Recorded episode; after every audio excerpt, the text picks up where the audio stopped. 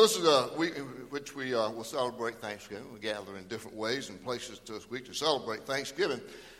And besides a family gathering and a time to be grateful for all the big things and about our nation and all those things, it's a good time for us to remember with gratitude this Sunday before Thanksgiving, particularly what Jesus did on the cross for us. And we share in the Lord's Supper today in a few moments to celebrate that and remind us of that. I read this week that psychologists tell us that sincere gratitude expressed through thanksgiving is the healthiest of all human emotions. And they go on to say that gratitude produces more positive emotional energy than any other attitude in life. Many, many years ago, somewhere around maybe 64 BC, Cicero, the Roman philosopher, said, "Gratitude is not only the greatest of virtues, but the parent of all others." So gratitude is extremely important. A fairly recent article in the Wall Street Journal reveals, I think, some of the results of gratitude in a 10-year study on the significance of gratitude. And what they found was adults who frequently feel and express gratitude have more energy, more optimism, more social connections, and more happiness than those who don't. They're also less likely to be depressed, envious, greedy, or even alcoholics. They earn more money, sleep more soundly, exercise more regularly, and have greater resistance to viral infection. So there's a lot of good reasons to be grateful and to express that gratitude. Now researchers are also finding that gratitude brings the same benefits to children and adolescents. And the studies are showing that children and adolescents who grow up being grateful tend to be less materialistic. They get better grades. They set higher goals.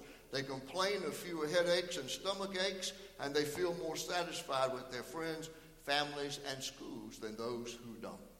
Great reasons to express gratitude and live a life of gratitude. Now, as believers in Jesus Christ, as followers of Jesus Christ, we should constantly be thankful to God for all the blessings that he brings into our life, and we should express gratitude for that. The psalmist wrote in Psalm 100, "Enter his gates with thanksgiving and his courts with praise. Give thanks to him and praise his name, for the Lord is good and his love endures forever. His thankfulness continues through all generations." In Psalm 116, the psalmist asked, "How can I repay the Lord for all his goodness to me?" And then he says, "I will lift up the cup of salvation and call on the name of the Lord. I will fulfill my vows to the Lord in the presence of all the people." And so we're encouraged to come as we worship and we gather together to express our gratitude, express our thanksgiving. Shawn Achor is a psychologist who teaches at Harvard, and he suggests that we can train our brains to become more grateful by simply setting aside 5 minutes a day for practicing gratitude. And in those 5 minutes, though, as we practice gratitude, we are to be very specific and concrete about thanking God for things. Not just a general thank you, God, for all the blessings in life, but actually for every little thing. Somebody said, I'm thankful for the delicious takeout dinner I had last night. Or I'm thankful that my daughter gave me a hug. Or I'm thankful that my boss complimented my work. At the end of 1 month on that study, researchers followed up and they found that those who practiced gratitude were happier and less depressed than those who did not. 6 months later, they discovered that they were still happier, less anxious, and less depressed. Another great reason for us to express gratitude and thanksgiving. I read this week also that we take approximately 23,000 breaths every day. We don't even think about it. It's a normal action of our body. But we should learn to be thankful even for those things. We have a tendency to give thanks to God for the things that takes our breath away. So why don't we learn to be thankful for every breath he gives us every day, 23,000 of them. Now, as we come to share in the Lord's Supper, we're remembering, of course, with gratitude, the cross of Jesus Christ and his sacrificial death for us. The cross event is central to our salvation, to our reconciliation with God, and it always stands as a symbol of our faith. When the Apostle Paul was writing to the Corinthians in his first letter, he said to them, "When I came to you, brothers, I did not come with eloquence or superior wisdom, as proclaimed to you, and as I proclaimed to you the testimony about God. For I resolved to know nothing while I was with you except Jesus Christ and him crucified. When we look at our scripture in just a moment, we'll see that the night before his crucifixion, Jesus left us a vivid Thanksgiving reminder in the celebration of the Lord's Supper. In Matthew 26, verses 26 through 29, we have an account of that night. While they were eating, Jesus took bread, gave thanks, and broke it, and gave it to the disciples, saying, "Take and eat, this is my body." Then he took the cup, gave thanks, and offered it to them, saying, "Drink from it, all of you. This is my blood of the covenant, which is poured out for many for the forgiveness of sins. I tell you, I will not drink of this fruit of the vine from now on until that day when I drink it anew with you in my Father's kingdom." When we take communion, as we will do in a few moments, celebrating the Lord's Supper, we do several things. We publicly identify our faith in Christ. In the next worship hour, we'll baptize two who are publicly identifying and taking their stance with Jesus Christ in baptism. When we celebrate in the Lord's Supper, we also publicly identify with our love for Jesus Christ. And we also publicly state that we want to live closer to Jesus Christ and our relationship with him. In 1 Corinthians 10, the Apostle Paul wrote and said, "Is not the cup of thanksgiving for which we give thanks a participation in the blood of Christ? And is not the bread that we break a participation in the body of Christ? Because there is one loaf, we who are many are one body, for we all partake of the one loaf." That we express our gratitude for his selfless display of sacrificial love, that being Jesus. You see, on the night when Jesus was betrayed, he took the bread, he blessed it, he broke it, and he passed it among them, saying something like this: "This is to represent what I'm doing for you. It's my body that will be broken on the cross. And when you eat this, do it as a reminder. Do it to remember me for what I've done for you." So today we look at this. Jesus saved us from sin when he died on the cross. And then we'll look at it more in detail. And that is, he saved us from the penalty of sin. Everything that you and I had ever done wrong, he paid for that on the cross. He also saves us from the power of sin. We know how powerful sin can be in our life, how it can dominate our life, our thought process, and everything about us. And Christ died to save us from the power of sin, that it would no longer have dominion over our life. And eventually he saves us from the presence of sin. When we enter into heaven for eternity, there will be no more sin, no more sorrow, no more suffering, no more pain, no grief. And all of that is good news because of what Jesus did for us on the cross.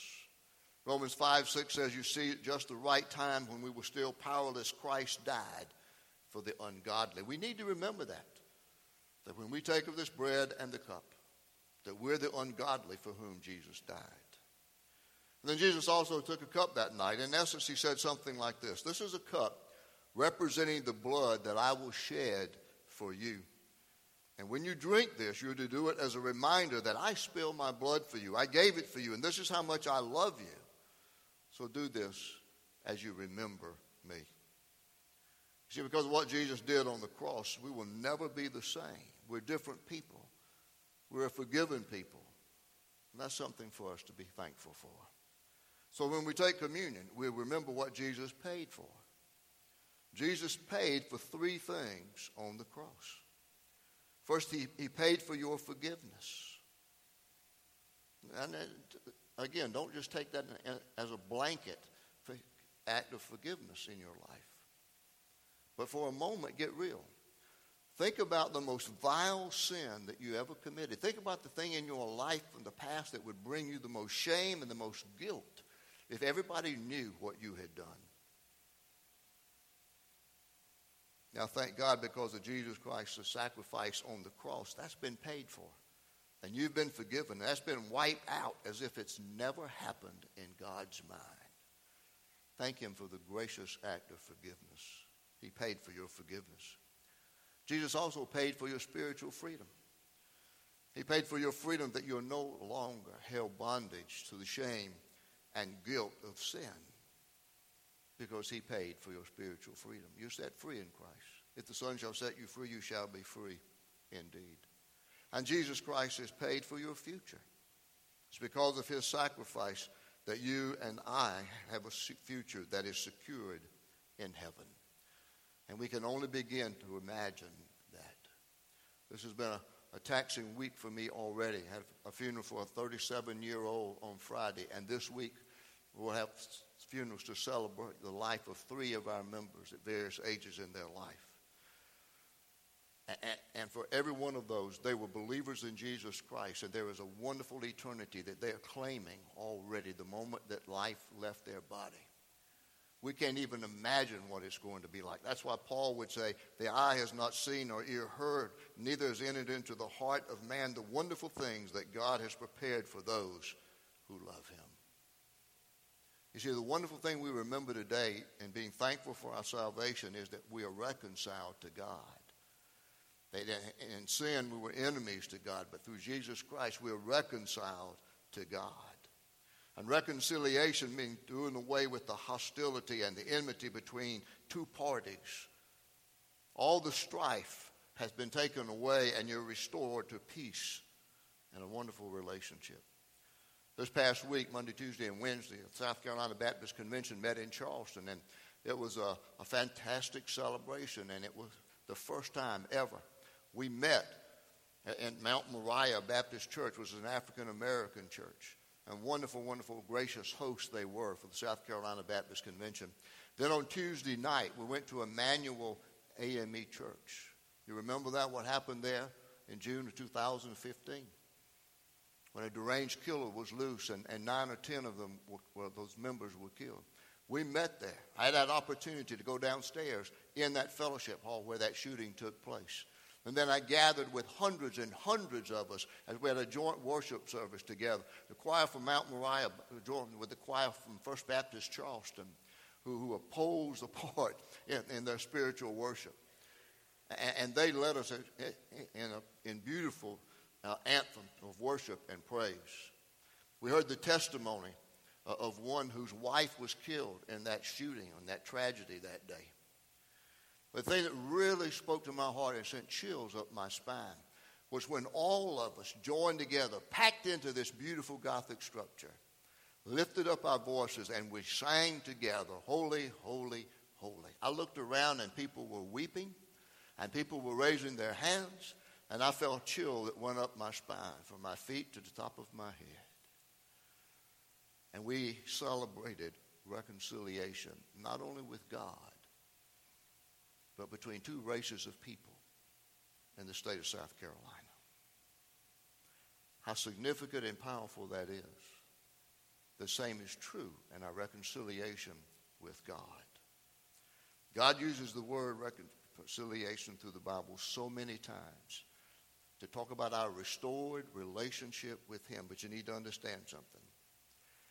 We're the ones who are reconciled to God. The Bible never tells us that God is reconciled to us, but it speaks about our being reconciled to God. And the seriousness of our sin is made known in the cross. The payment for sin is death, and the cross shows us that God, through Jesus Christ and his death, paid for our sins, and we're reconciled to him. So we have the right today to come with grateful hearts, with thankful hearts, to celebrate this Lord's Supper, to partake in the body of Christ through the tiny piece of bread, and to partake in the blood of Christ, the new covenant through his blood, through the cup that represents that blood. If you come today with a heart filled with gratitude for what God has done for you in Jesus Christ, forgiving your sins and reconciling you to him, then you're encouraged to partake of this meal as we remember with gratitude what God has done for us, and we express that gratitude at the table.